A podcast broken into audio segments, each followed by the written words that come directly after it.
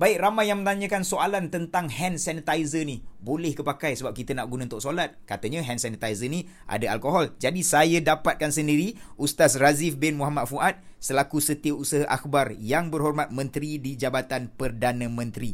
Baik Ustaz, apa hukum sebenarnya guna hand sanitizer yang ada alkohol? Pasal katanya yang ada alkohol ni saja yang boleh menghapuskan uh, kuman-kuman virus ni. Uh, asasnya kalau kita tengok memang uh, hand sanitizer ni memang ada penggunaan alkohol. Uh, dan memang kebanyakan hand sanitizer di pasaran ni memang ada alkohol. Asasnya para ulama, jumhur ulama menyatakan alkohol itu merupakan najis kerana ia termasuk dalam uh, cecair yang memabukkan. Sebagaimana sabda Nabi SAW kullu muskirin khamrun wa anna kulla khamrin haramun setiap yang memabukkan adalah arak dan setiap arak itu adalah haram.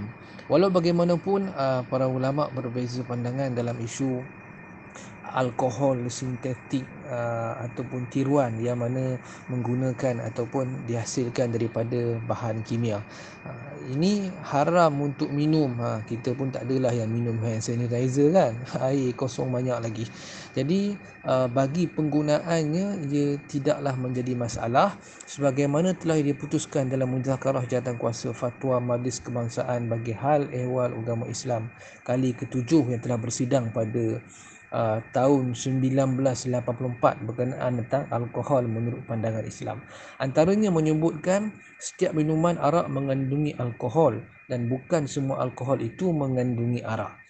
Alkohol daripada pembuatan uh, arak proses pembuatan arak hukumnya adalah haram dan najis tetapi jika alkohol tersebut dibuat bukan melalui proses pembuatan arak hukumnya tidak najis tetapi haram untuk diminum dan ubat-ubatan yang adakan dengan alkohol adalah harus dan dimaafkan untuk digunakan. Jazakallah khairan kathira Ustaz Razif. Terima kasih banyak-banyak atas penjelasan isu tentang penggunaan hand sanitizer yang ada alkohol tu. Dan mungkin saya boleh kongsikan sikit. Ayah saya ni seorang pensyarah kimia dan saya dulu pun masa belajar dekat sekolah kita ambil jurusan uh, sains. So sebenarnya uh, alkohol ataupun ethanol ni dia ada dia punya persamaan dalam kimia yang disebut C2 uh, H6 O atau C2H6O yang mana C itu merupakan karbon ada dua atom, hidrogen ada enam atom dan satu atom oksigen. Jelas kan?